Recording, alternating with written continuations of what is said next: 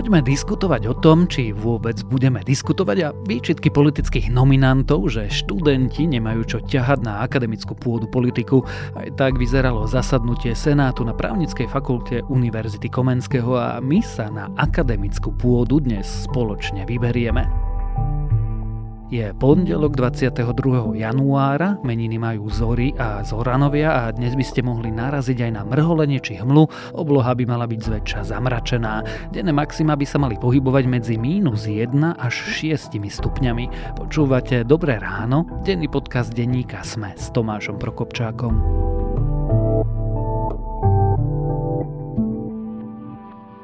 Zuzana bola kvetinárka a e-shop je rástol pod rukami ako čerstvo pohnojené pelargónie. Bohužiaľ je rovnakou rýchlosťou rástli aj poplatky za vedenie účtu. To Zuzane veľmi nevoňalo. Až jedného dňa, práve keď objednávala rúže, jej vytrhla trň z pety ponuka od mBank. Podnikateľský účet navždy zadarmo. A tak môže Zuzana na miesto do poplatkov investovať do svojho vytúženého floristického kurzu. mBank. Pomáhame podnikateľom rásť.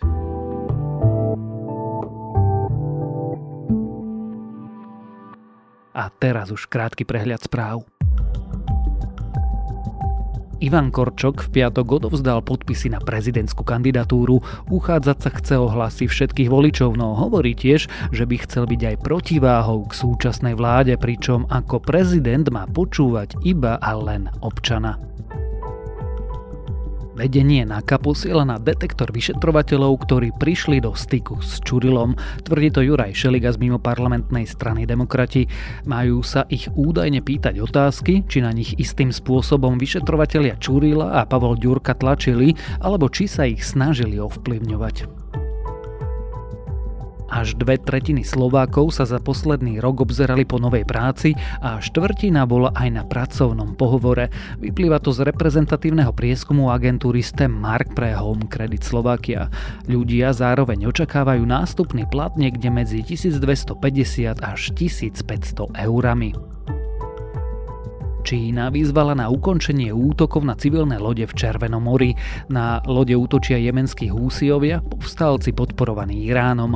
Odôvodňujú to solidaritou s palestínčanmi. Viaceré veľké prepravné spoločnosti však museli presmerovať svoje plavidla okolo južného cípu Afriky, čo spôsobuje omeškania. Rusi odpalili na Ukrajinu protilodnú strelu P-35 s hmotnosťou 4 tony a dĺžkou 10 metrov. Zaujímavé je, že to je vôbec prvé známe použitie tejto obrovskej strely, ktorú vyvinuli ešte v 50. rokoch. Podľa ukrajinských záberov bola raketa zostrelená.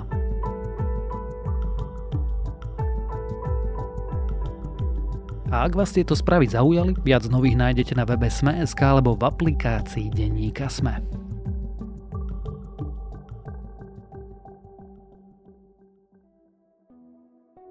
Myslíme si, že akékoľvek vyjadrenia akademika musia byť podložené odbornými argumentmi a založené na overiteľných dátach či dôkazoch. Vo vašom verejnom vyjadrení nám niektoré z týchto aspektov chýbali. Takéto slova napísali študenti práva svojmu dekanovi Eduardovi Burdovi z právnickej fakulty Univerzity Komenského. Nám tam v podstate len vzniklo viacero otáznikov, ktoré by sme radi na ne počuli odpoveď. My sme vyzývali naozaj na tú debatu špeciálneho prokurátora s našim pánom dekanom, keďže bol tam cítiť aj taký osobný spor. Výsledkom bolo stretnutie Akademického senátu, kde sa napokon diskutovalo o tom, či sa má vôbec diskutovať. Nie je to prvý takýto prípad. Akademické senáty slovenských univerzít majú za sebou hneď niekoľko škandálov, kontroverzných rozhodnutí a nedôstojného fungovania. Čo sa tam deje, ako to vyzerá a či je naša akademická samozpráva úplne chorá, to sa už budem pýtať Zuzany Kovačič-Hanzelovej ja som urobil to, že som dal svoj odborný názor, na ktorý hádam, mám právo, nebudem meniť svoj odborný názor, pretože sa to niekomu páči alebo niekomu nepáči. E, druhá vec je tá, že keď sa ma na to novinári pýtali, tak som povedal áno dal som takýto odborný názor. To znamená, ten názor bol prioritne určený pre ministerstvo spravodlivosti. Druhá vec je tá, že ja sa samozrejme nebudem skrývať. Ja keď teraz niečo poviem alebo urobím, tak sa k tomu priznám. Jednoducho vždy som to takto robil a nebudem na tom nič meniť. Zuzka, prosím ťa, prečo ty chodívaš na akademické senáty? Niekedy sa to pýtam aj ja sama seba. Začalo sa to teda v roku 2020, keď som ako novinárka, lebo sa to dialo, vlastne sa ocitla na akademickom senáte Slovenskej technickej univerzity, pretože sa rozhorel taký veľký konflikt na fakulte informatiky a informačných technológií, kde ten malý senát fakultný mal voľby, tam sa zmenili nejako mocenské pomery a ten senát odvolal dekanku profesorku Máriu Bielikovú, ktorá bola naozaj veľmi obľúbená aj medzi študentmi a bolo to pomerne nečakané, taký nejaký ako keby mocenský puč, keby sme to nazvali hovorovo. Za okamžité zrušené výpovedi profesorke Bielikovej podpísalo viac ako 500 súčasných študentov fakulty informatiky, čo je takmer polovica všetkých študentov. Tento protest nie je o vyjednávaní. My nevyjednávame. My máme naše požiadavky. Akým tieto požiadavky nebudú splnené, tento protest bude trvať. A rozhorol sa tam na základe tohto konflikt medzi tým novým dekanom, pánom Kotuliakom a teraz e, asi 1300 študentami. Naozaj to bol akože veľký konflikt, ktorý teda sa dostal až na ten veľký akademický senát STU. No a ja som tam šla vlastne s takou nádejou a takou možno aj naivitou, lebo som predtým nikdy na žiadnom senáte nebola. Ty si šťastný človek. že tam teda naozaj racionálne vyriešia tento konflikt, eh, pretože ten nový dekan vlastne dal, javí sa, že nezákonnú výpoveď profesorke Bielikovej. Oni sa o to aj teraz v tomto období súdia ešte stále, tak uvidíme, ako ten súd rozhodne. No a že teda dostaneme nejakú normálnu diskusiu a nejaký racionálny výsledok. A zastihlo ma nepripravenú, ako hrozná tá debata debata vlastne bola. Prepačte, idete na zasadnutie? Áno. A ako budete hlasovať? A ste s tým nejako uzrozumení, že tam nebude verejnosť pri odvolávaní rektora? Budete dobrá a nefotiť, nefotíte ma. Nie, tak toto je vo verejnom záujme, prepačte, toto je verejné zasadnutie. Namiesto nejakej konštruktívnej diskusie a riešenia som mala pocit, že to je celé také mocensko až stranické, tak ako až také závany nejakého socializmu, komunizmu a že teda bolo to tak absurdné, že dokonca tí akademici nás chceli vykázať zo sály, tak oni vás tam najprv nechceli pustiť. Ja mám negatívny test čerstvý, pán Janiček, vy sa na to ako pozeráte? Malo by sa takto odvolávať, rektor? Anonymne? Vy budete ako hlasovať? Za správnu vec. A to je aká? Ono to celé malo akože nejakú genézu, nechceli tam pustiť viacerých, ale bol vtedy COVID, na to sa vtedy dalo veľmi ľahko vyhovoriť, že pandemická situácia, tak teda, že iba obmedzený počet. Nakoniec sme sa tam teda dostali, ale, ale aj z tých vystúpení vlastne stále zaznievalo od všetkých tých členov Senátu, že im vlastne tí novinári strašne vadia, že my im tam prekážame, lebo že prečo by sme tam akože mali byť, veď nech si to oni sami vyriešia. Ako keby vôbec nerozumeli, že to je verejná inštitúcia platená z našich daní a že zo zákona sú tie rokovania Senátu verejné iné, čiže my máme právo tam sedieť. Až to teda v nejakom bode, keď sa to už naozaj vyhrotilo, vyústilo do toho, že ten Senát si odhlasoval, že vykážu novinárov. Čo sa nedá, hej. Tak e, to už sme sa teda postavili aj s kolegom Filipom Hankerom, ktorý robil vtedy v ŽVSK a ten teda povedal, že to je absurdné tak e, nakoniec sa toho nejako zľakli a dovolili nám tam byť, ale zakázali nám natáčať. Moja otázka je, či si želáme aby sme boli natáčaní pomocou prostriedkov, e, ktoré používajú naši kolegovia tlače. Takže kto je za to, aby nás mohli natáčať? Čiže 25 ono to vtedy dokonca skončilo až tak, že to neustal rektor. Áno. To celé rozhorelo do mocenského konfliktu proti rektorovi Fikarovi, ktorý nakoniec prišiel vlastne o funkciu. No a celé, čo som si z toho odnesla, je, že tie senáty sú vlastne taká malá politika, na dosť nízkej úrovni. Veľmi klanová s veľmi zvláštnymi spôsobmi. Pán Pecier, my nerobíme hocičo, my sme tu za verejnosť, vy sa zodpovedáte svojím spôsobom verejnosti a vytvárame normálne úplne legitímne obrazový záznam. Čiže skúste nám povedať, na základe čoho nám to nechcete dovoliť a keď to bude mať nejaký právny rámec, tak pohre poriadku. No a po tomto všetkom si išla znovu na Senát. Áno, po tomto všetkom som išla zrazu ešte pár rokov neskôr na Senát Univerzity Komenského, to bol tiež ten veľký senát, je to v tej krásnej veľkej aule na Šafarikovom námestí, tak je to celé také grandiózne, lebo aj tie priestory sú veľmi grandiózne. A tam som sa vtedy ocitla preto, že ešte vtedy minister školstva Branislav Greling robil takú veľkú vysokoškolskú reformu, ktorou v podstate nahneval vysoké školy, pretože on povedal to, čo v podstate si myslím na základe tých skúseností aj ja, že tie senáty fungujú zle. že sú presne takéto mocenské orgány a že ich treba trochu opraviť.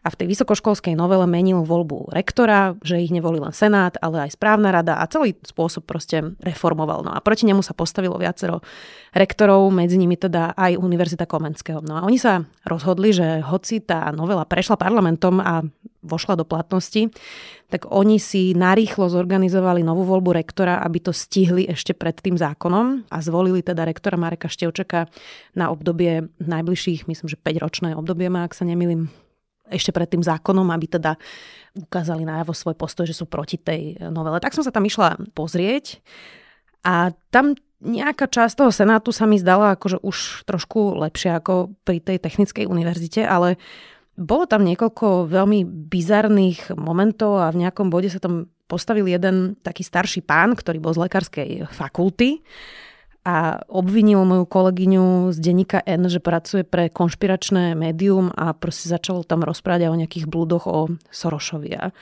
Ja sa priznám, že toto sa mi zdal už teda taký extrém, že niekto z vedeckej obce, lekárskej fakulty rozpráva takéto veci na verejnom zasadnutí Senátu že myslím, že nahneval vtedy aj niekoľkých eh, členov tých príčetnejších a, a pár ľudí sa tam voči tomu aj ohradilo, ale Myslím, že to naznačuje nejaký hlbší problém týchto senátov. Ja sa teda v akademickom prostredí profesionálne venujem koľko? 15, možno 20 rokov, teda až tak ma to neprekvapuje. Ale tým sa dostávame k právnickej fakulte, o ktorej sa budeme viac rozprávať. Ako to tam vyzeralo minulý týždeň? Vyzeralo to, že to bude klasické zasadnutie malého fakultného senátu. Veľa študentov, nejakí akademici. Áno, sedelo tam pomerne veľa študentov, väčšinou študentov až tak tie akademické senáty nezaujímajú, ale toto bola mimoriadná udalosť, pretože mm, možno si ešte poslucháči spomenú, že v decembri sa ozvalo asi 250 študentov právnickej fakulty a žiadali dekana Burdu, aby vážil svoje vystúpenia. On začal teda vystupovať v médiách v prospech vládnej novely trestného zákona a v prospech zrušenia špeciálnej prokuratúry. A v podstate sa stal ako keby hlavným argumentom vlády Roberta Fica.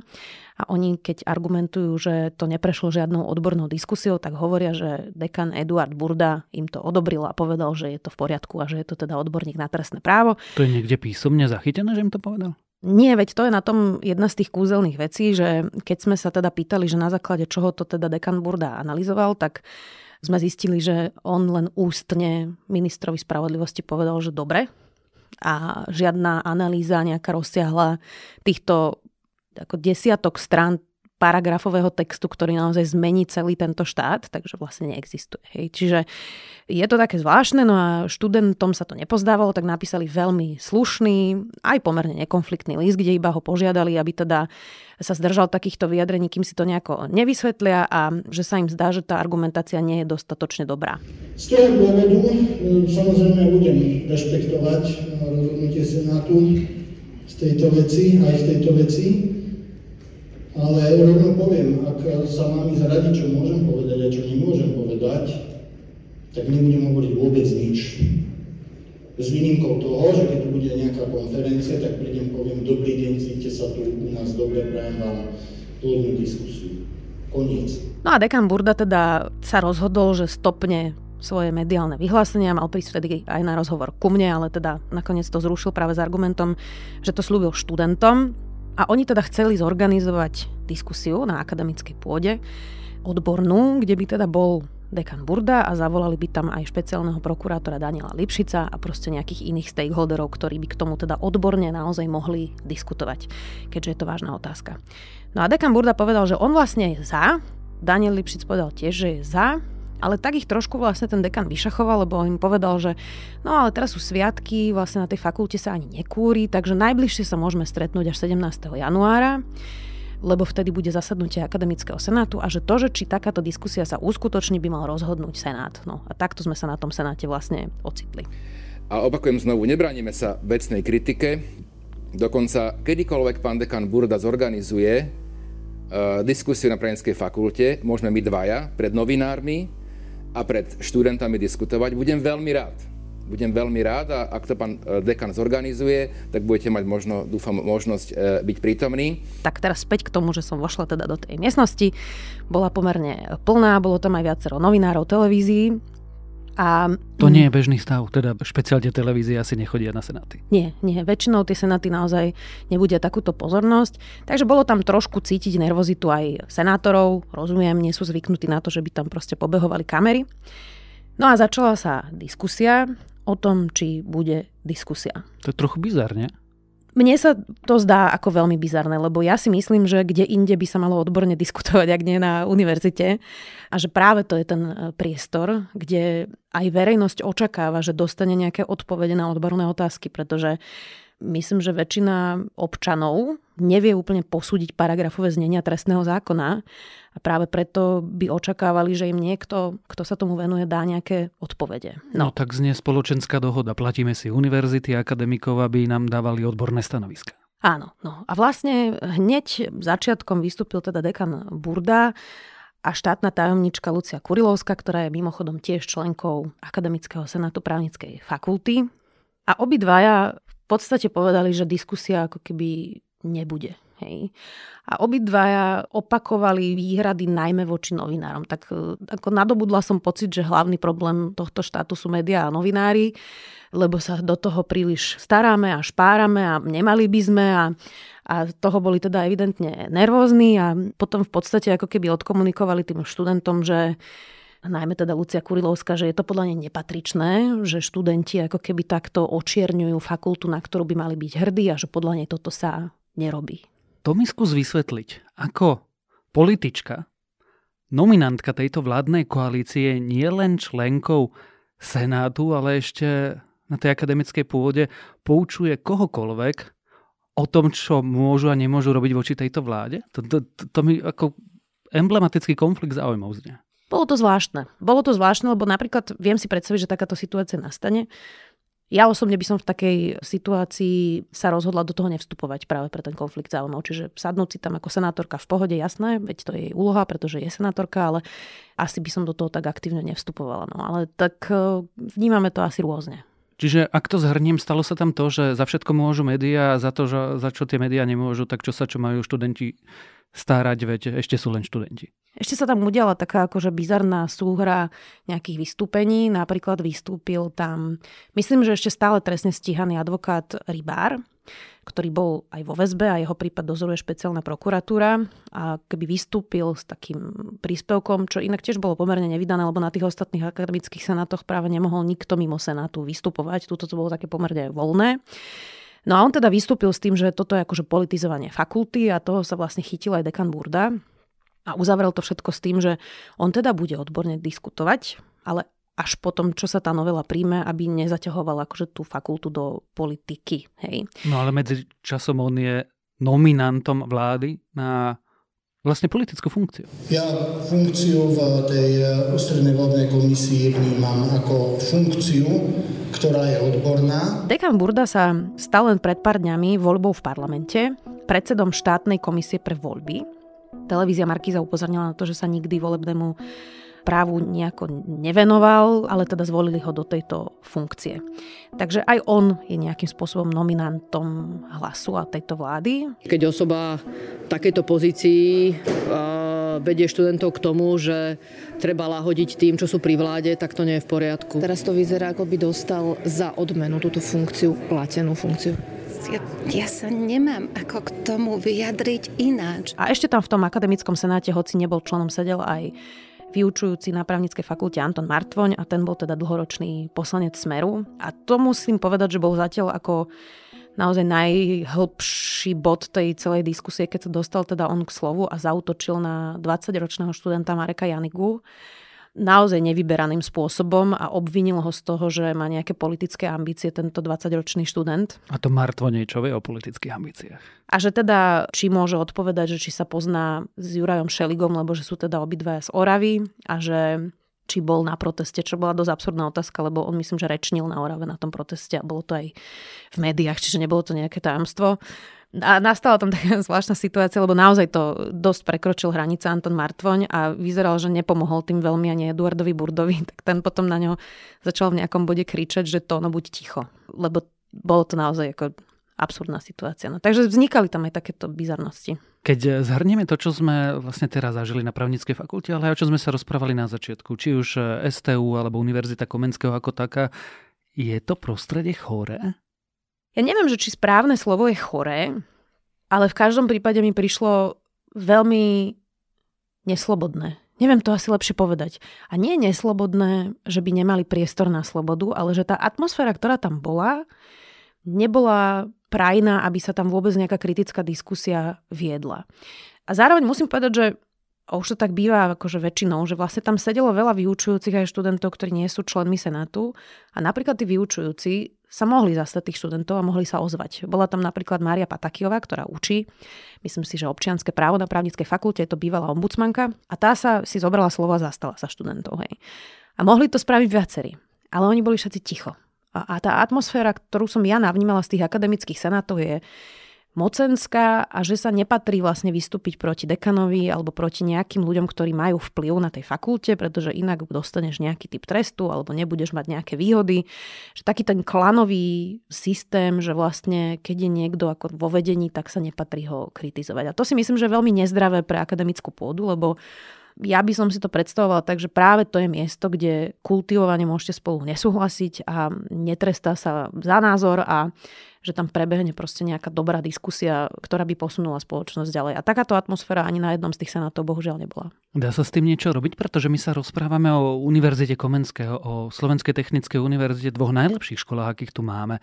A napriek tomu zažívame toto. Ešte ja mám pocit, že to môže byť aj trochu to, že to nikto v tom Senáte veľmi nechce robiť. Že je to taká nevďačná robota byť v Senáte. Nie, a dostávajú sa tam ľudia, ktorí potom takto reprezentujú ten, ten Senát. Že mám pocit, že na tých školách sú aj šikovní ľudia, aj šikovní vyučujúci akademici, ktorí sa ale robia svoju robotu a nechcú sedieť v Senáte.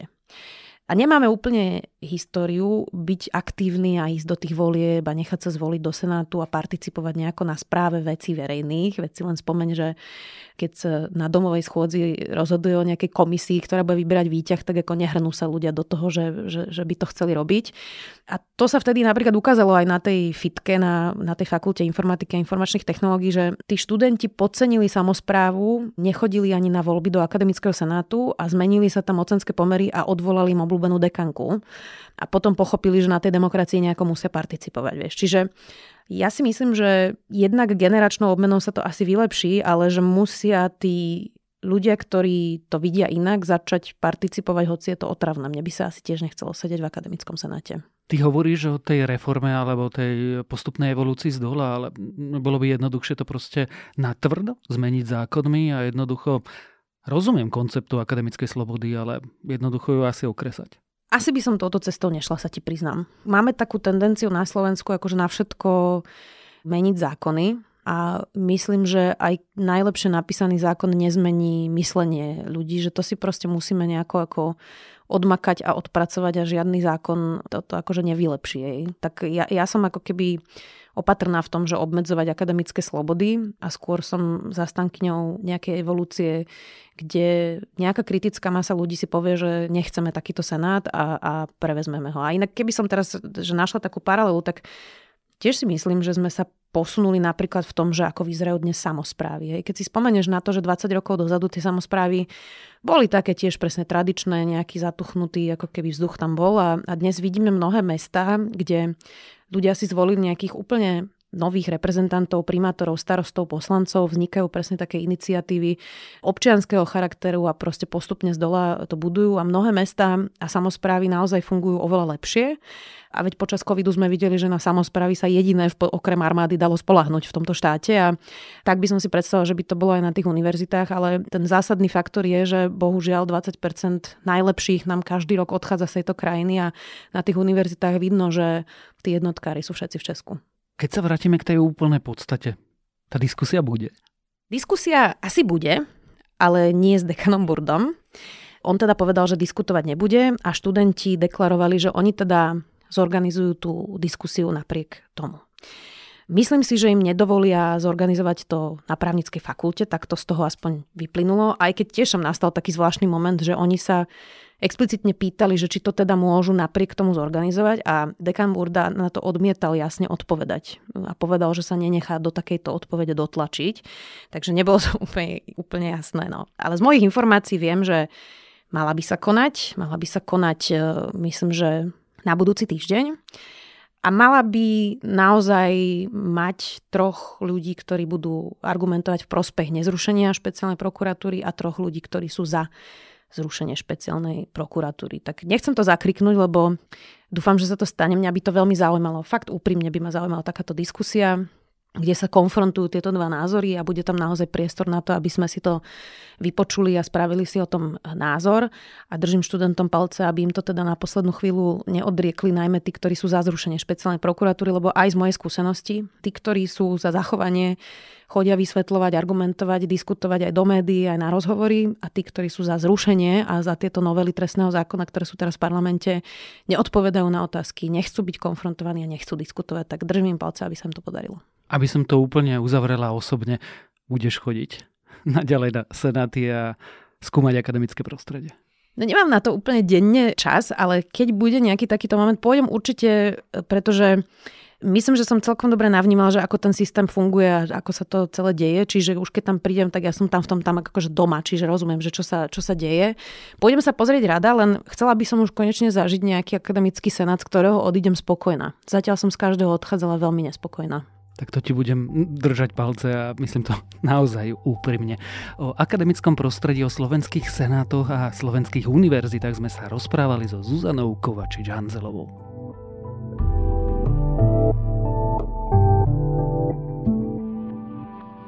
Viete, ako sa hovorí slanej vode v očiach? Dovolenka.